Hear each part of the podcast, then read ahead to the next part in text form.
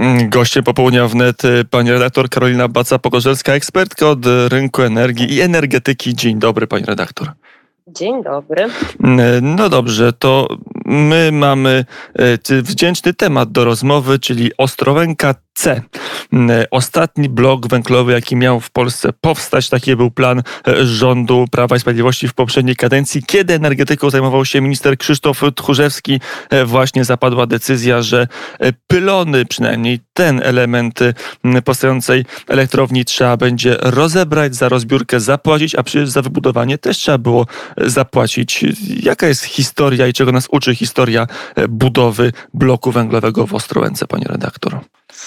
Ojej, musielibyśmy się chyba na bardzo długą rozmowę umówić, żeby to dobrze wszystkim wyjaśnić, ale uczy nas tego, że e, nic na siłę e, i nie zawsze decyzje polityczne, stricte polityczne, mam tu na myśli decyzje personalne, e, bo to były decyzje pana ministra Tchórzewskiego dotyczące tego ciśnienia na budowę właśnie węglowej Ostrołęki, choć wszystkie analizy mówiły o tym, że, że to się nie może po prostu udać, bo się nie spina. Mm, no ale to jego region polityczny, nie ma się co dziwić.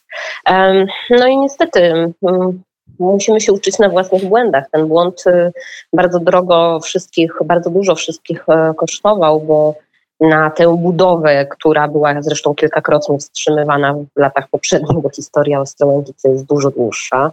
E, I teraz na tę rozbiórkę. Nie dość, że zmarnowało się mnóstwo materiału, to zmarnowało się mnóstwo pieniędzy, bo to wszystko pochłonęło ponad miliard złotych. Ponad miliard złotych, a przypomnijmy, że budowa tego bloku miała w sumie kosztować około 6 miliardów. E, to jest tak, że chyba, o ile dobrze pamiętam, wszyscy eksperci, no, to, było, to, to było dominujące przeświadczenie e, wśród i ekspertów, i dziennikarzy, i także większej, dużej części polityków, że ta inwestycja się nie może udać, że e, tak, pomysł, tak. aby budować ten blok jest kuriozalny, a mimo to spółki energetyczne wydały miliard złotych. Dlaczego było tak, że, tak, że, że w zasadzie decydenci byli tak bardzo w tym wypadku odporni na wiedzę?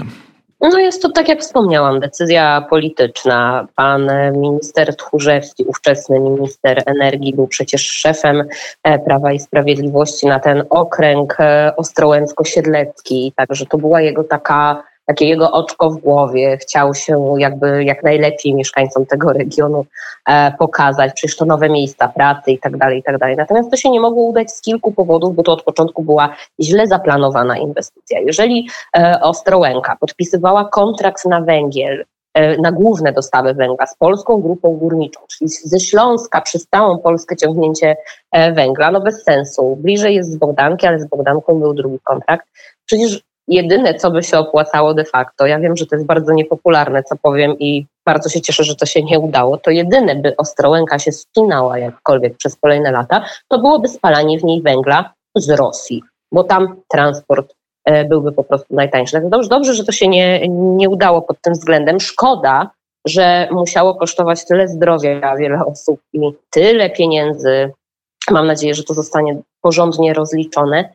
Natomiast niewątpliwie i tutaj żadni eksperci, jakby nikt nie miał tu żadnych wątpliwości, że w tym regionie Polski konieczna jest e, budowa nowej jednostki, bo przez dystrybucja prądu w te, w te rejony jest po prostu e, kosmicznie droga. No i Zobaczymy, jaką decyzję ostatecznie podejmie Orlen, który przejął Energię, Gdańską Energię, do której należy elektrownia Ostrołęce.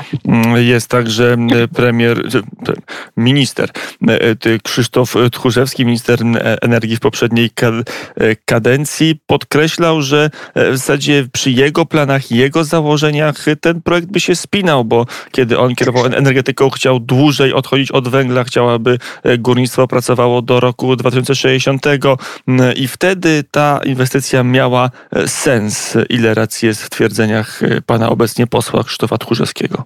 Mm, zero. Zero, ponieważ tak, jeżeli popatrzymy sobie na wszystkie czynniki zewnętrzne, e, czyli to, co wcześniej powiedziałam o dostawach węgla, to jedno. Drogiego polskiego węgla, który trzeba ciągnąć przez całą Polskę, a jego transport też jest bardzo drogi. Weźmy pod uwagę, Jakie są obecnie ceny praw do emisji CO2? Dzisiaj zaglądałam 42 euro za tonę i wcale nie zanosi się na to, żeby było taniej, wręcz przeciwnie, będzie drożej.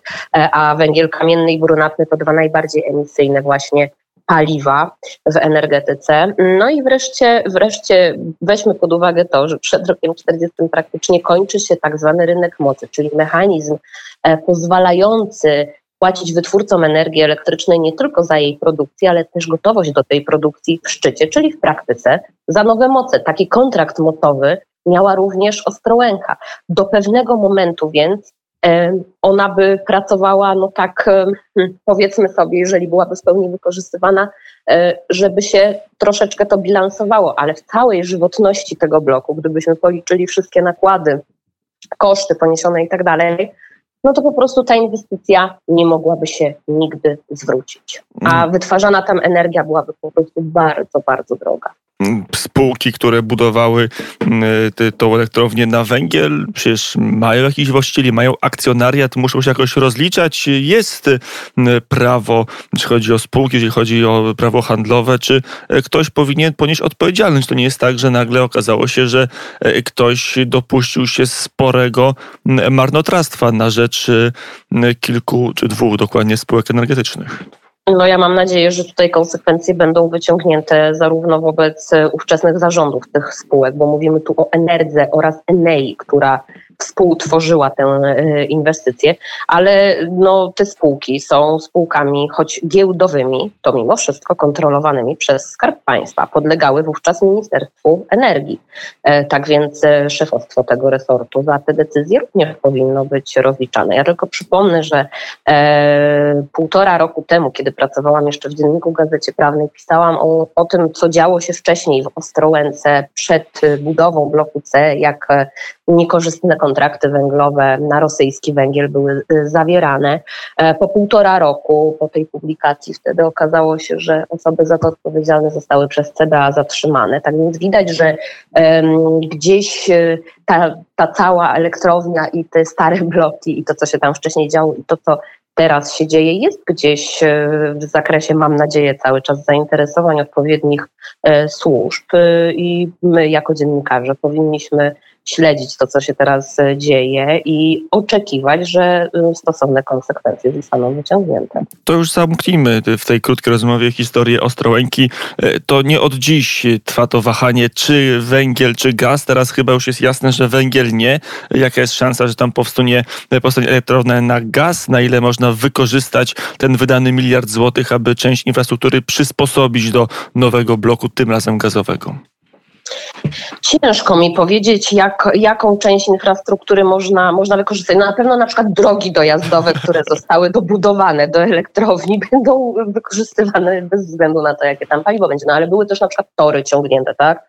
E, linia kolejowa, żeby właśnie węgiel mógł dojeżdżać. No w przypadku gazu mm, linia kolejowa nie będzie już e, raczej aż tak e, potrzebna, tak? Potrzebny będzie, potrzebny będzie rurociąg i jeszcze tym by się trzeba było zająć. A to jak, jak już chyba z, z wyprzedzeniem powiedziałem, że tam będzie turbina, czy tam będzie elektrownia gazowa, ale jak to wiem, to nie jest jeszcze tak pewne w 100%. Panie nie, nie, to nie jest tak 100%, że wiadomo, że teraz ruszą prace takie, takie, takie, takie. Nie, nie, tutaj, tutaj niestety jeszcze nie mamy takiej jasności. No natomiast wszyscy Wszyscy mówią, że raczej paliwo gazowe. Pytanie jest, czy jeden, czy dwa bloki mniejsze, czy większe, jakie jednostki, czy na przykład uda się ewentualnie porozumieć w jakiś sposób też z GE, czyli z budowniczym elektrowni węglowej, z firmą, która przecież odpowiada za tę budowę, która straciła taki gigantyczny kontrakt, prawda? Tak więc, tak więc to jest dużo niewiadomych, ale ja myślę, że że Orlen będzie tu w miarę sprawnie podejmował decyzje, bo też sobie zdaje sprawę jakby z, no, z wagi problemu. Wyłączamy teraz stare jednostki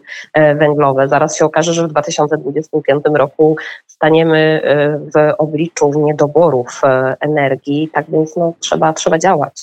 Trzeba działać, a ostatnie parę lat, 3-4 lata zmarnowano na budowę bloku węglowego, który w tej chwili trzeba rozbierać i oczywiście panie Tor ma rację, pytanie jaką karę umowną trzeba będzie, e, karę umowną trzeba będzie zapłacić dla e, GE za to, że e, się od kontraktu odstępuje, to też będą koszty. Mm, redaktor Karolina Baca-Pogorzelska była gościem popołudnia wnet. Bardzo Pani redaktor dziękuję za rozmowę. Dziękuję, do usłyszenia. Do usłyszenia.